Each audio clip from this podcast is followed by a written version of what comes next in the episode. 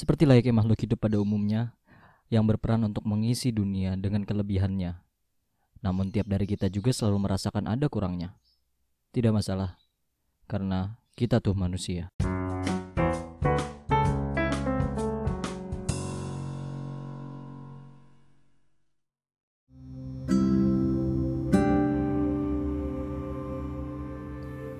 Oke, welcome back to another episode of podcast kita tuh manusia. Selamat datang untuk semuanya yang sudah menyempatkan diri mendengar podcast kita tuh manusia. Semoga episode kali ini bisa bermanfaat untuk kalian semuanya. Jadi ada salah satu kejadian yang kali ini mau, gue ceritakan dan kejadian itu bikin gue luar biasa agak terpukul ya, kaget dan gak percaya, sedikit gak percaya. Jadi akhirnya setelah gue kuatkan diri untuk bisa ngerekam dan ngebahas hal ini Akhirnya hari ini gue diberikan kekuatan untuk bisa ngerekam episode podcast kali ini. Jadi gue akan menceritakan kisahnya eh, SN yaitu siswi dari salah satu SMP di Cibubur yang memutuskan untuk bunuh diri dengan cara lompat dari gedung lantai 4 sekolahnya. Dan itu adalah sejarah pertama pertama kalinya terjadi ada salah satu siswi yang yang memutuskan untuk bunuh diri di sekolahnya. Jadi gue bakal nyeritain kronologinya dulu mungkin ada teman-teman yang belum tahu kronologi ceritanya seperti apa. Jadi uh, hari Jumat 17 Januari Twitter nih rame sama trendingnya Rip Nadia. Trending itu dimulai dengan cerita tentang seorang siswa SMP kelas 9 yang tewas bunuh diri. SN ini meninggal di rumah sakit Polri Kramat Jati setelah ditemukan melompat dari lantai 4 sekolahnya pada Selasa 14 Januari. Tapi SN ini masih hidup ketika lompat dari sekolah itu dia masih hidup. Namun akhirnya hari Kamis dua hari kemudian tepatnya SN mengembuskan lapas terakhir. Ini menurut berita ya, tapi yang gua telusuri secara dalam lagi lewat beberapa sumber informasi. Jadi ceritanya SN ini anaknya dia senang gambar, dia senang gambar. Kadang-kadang dia kalau ngegambar ini sampai pagi. Nah, waktu kronologinya itu dia sekolah, waktu sekolah dia ngerasa ngantuk, akhirnya dia izin sama teman-teman yang ngomong sama teman-temannya untuk tidur di UKS. Ah, bangun-bangun tidur, dia ngelihat ini KBM nih udah berakhir, jadi teman-temannya udah pada pulang semua. Pas dia mau ngambil tas ke kelas, dia ngeliat tasnya tuh disita sama gurunya. Setelah tasnya disita sama gurunya, dia ini bingung dia ini takut akhirnya dia telepon ke, kak, ke kakaknya. Kakaknya suruh dia untuk pulang aja. Besok pagi ayah dan kakaknya yang ke sekolah untuk minta tasnya. Mungkin karena dia takut. Ini dari pemahaman yang gue ambil sendiri.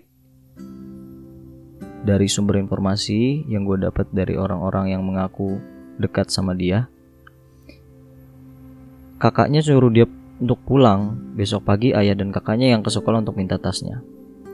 Tapi dia tetap di sekolah.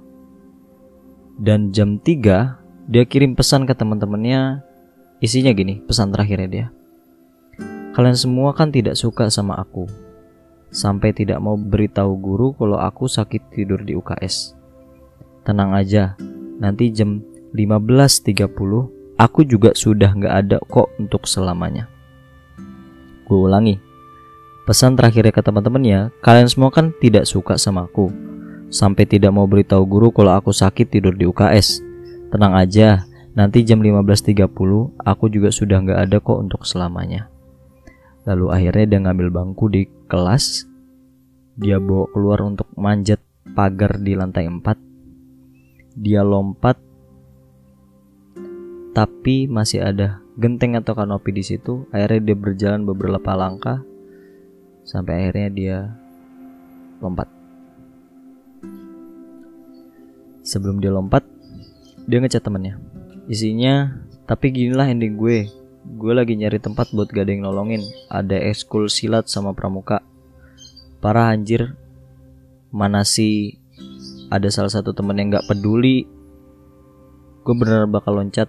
Gue kalau nggak loncat dimarahin pulang-pulang digebukin lagi. Nah, di sini kita ngelihat uh, jadi gini deh gue ceritain dulu. Trending di Twitter menceritakan orang-orang banyak berspekulasi karena tidak ada konfirmasi yang resmi dari keluarganya ataupun sekolahnya. Kan uh, menceritakan tentang alasan memberikan alasan kenapa SN ini bisa bunuh diri tapi yang dari yang gue baca di sini isu-isu yang beredar Katanya SN ini memutuskan untuk bunuh diri karena dibully. Karena dibully, rame di Twitter semua bilang dibully, dibully, dibully. Sementara yang gue baca di sini ada ada dua hal alasan dia kenapa bunuh diri. Yang pertama, dia sebenarnya nggak dibully kalau yang gue baca. Lebih tepatnya nggak dianggap ada. Lu ngerti nggak sih? lu pasti pasti di saat lu kalau misal pernah sekolah atau mungkin lu masih sekolah lu pasti ber, punya satu temen yang dia nggak nggak terlalu punya warna di kelas ada beberapa orang yang nggak masalah dengan hal itu ada beberapa siswa yang justru mempermasalahkan hal itu karena merasa bahwa dirinya tidak dianggap yang gue baca di sini SN ini kan dia sudah ngomong sama teman-temannya untuk tidur di UKS, tapi tidak ada yang bangunin dia. Di situ dia merasa bahwa dia tidak dianggap sama teman-temannya. Itu poin pertama yang gue dapat. Setelah itu di sini yang gue lihat dari chatnya dia sama temennya, gue kalau nggak loncat dimarahin jir, pulang-pulang digebukin lagi. Berarti ada permasalahan di rumahnya. Ini hal yang paling gue gak kuat. Um, Jadi gini, ada hal penting yang pengen gue sampaikan di sini.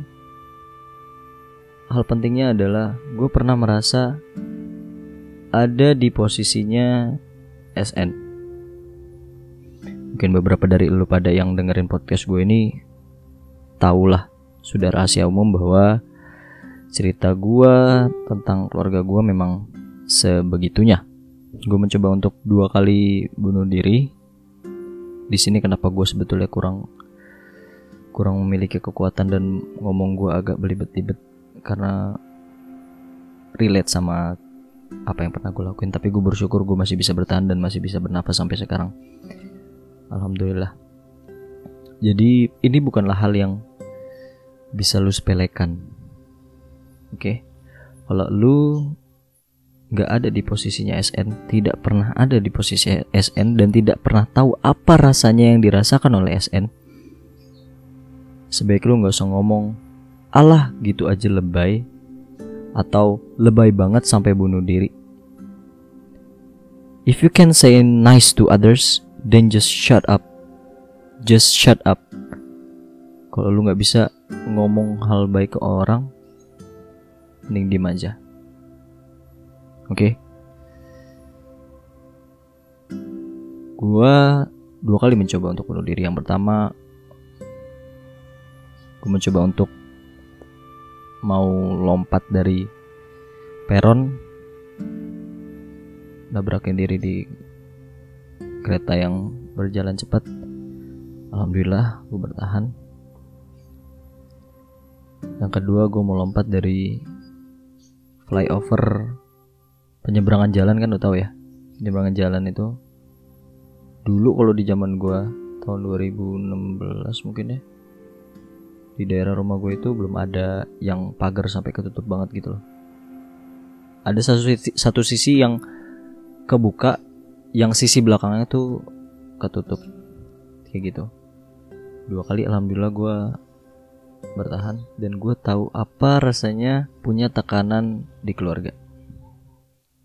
Gini ketika lu punya permasalahan di keluarga ini adalah permasalahan anak muda yang cukup rumit dan cukup riskan untuk dipecahkan masalahnya. Karena gini beda sama urusan percintaan percintaan cinta-cinta monyet tai itu. Kalau di masalah keluarga lu mau menceritakan ini ke siapa lu bingung. Yang pertama adalah kalau misalnya biasanya kita punya masalah di sekolah cerita sama orang tua atau punya permasalahan apa pun cerita sama orang tua kali ini sumber masalahnya adalah di keluarga atau di orang tua which means itu tidak mungkin kita lakukan terus untuk cerita ke teman harus benar-benar hati-hati banget. Kalau ada lu punya masalah keluarga lu punya temen yang bisa lu percaya dan selama ini dia bisa menjaga lu bersyukur punya dia. Bilang terima kasih setinggi-tingginya buat dia. Tapi kalau buat orang-orang yang gak punya sosok itu di hidupnya, mungkin bakal berakhir seperti SN. Dan jangan sampai ya, permasalahan keluarga untuk para remaja itu agak sedikit beresiko. Bukan sedikit malah bisa gue bilang sangat beresiko. Ketika lu tidak bisa peka terhadap sekitar lu, teman-teman lu yang kelihatan berbeda kesehariannya, kalau lu nggak bisa berhati-hati lu nggak bisa peka gue tahu banget deh apa yang bakal mereka rasakan karena gue pernah merasakannya dulu gitu jadi gue minta tolong sama lu semua yang ngedengerin podcast ini gue minta tolong banget kalau lu ada di posisi SN yang punya masalah keluarga nggak merasa dianggap di lingkungan coba lu yang jemput deh. Lu yang mendekat ke orang. Mendekat dulu sapa dulu ajak ngobrol dulu siapa pun itu. Seenggaknya ada seseorang yang bisa lu ajak komunikasi. Gak mungkin juga kan ketika lu datengin temen lu di kelas cuma hanya untuk ngobrol walaupun biasanya lu tidak pernah dianggap seasik yang lain seseru yang lain seenggaknya mereka nggak mungkin langsung ngata-ngatain lu dan ngejudge lu dan ngebully lu kan dan lu juga bisa kira-kira juga yang sekiranya mana yang bisa lu ajak komunikasi dan untuk lu yang merasa bahwa keluarganya baik-baik saja, bersyukurlah itu yang paling pertama, bersyukurlah. Jaga baik-baik, kagak usah lawan-lawan orang tua lu ya. Lu bakal ngerasain nyesel nanti kalau misalnya mereka nggak ada. Gue minta tolong peka ya. Jangan jangan gampang julid sama orang. Jangan menganggap bahwa hal yang lelucon itu adalah hal yang kecil untuk orang yang menjadi bahan lelucon kalian. Please jangan jadikan kesedihan orang lain itu jadi bahan lucu-lucuan.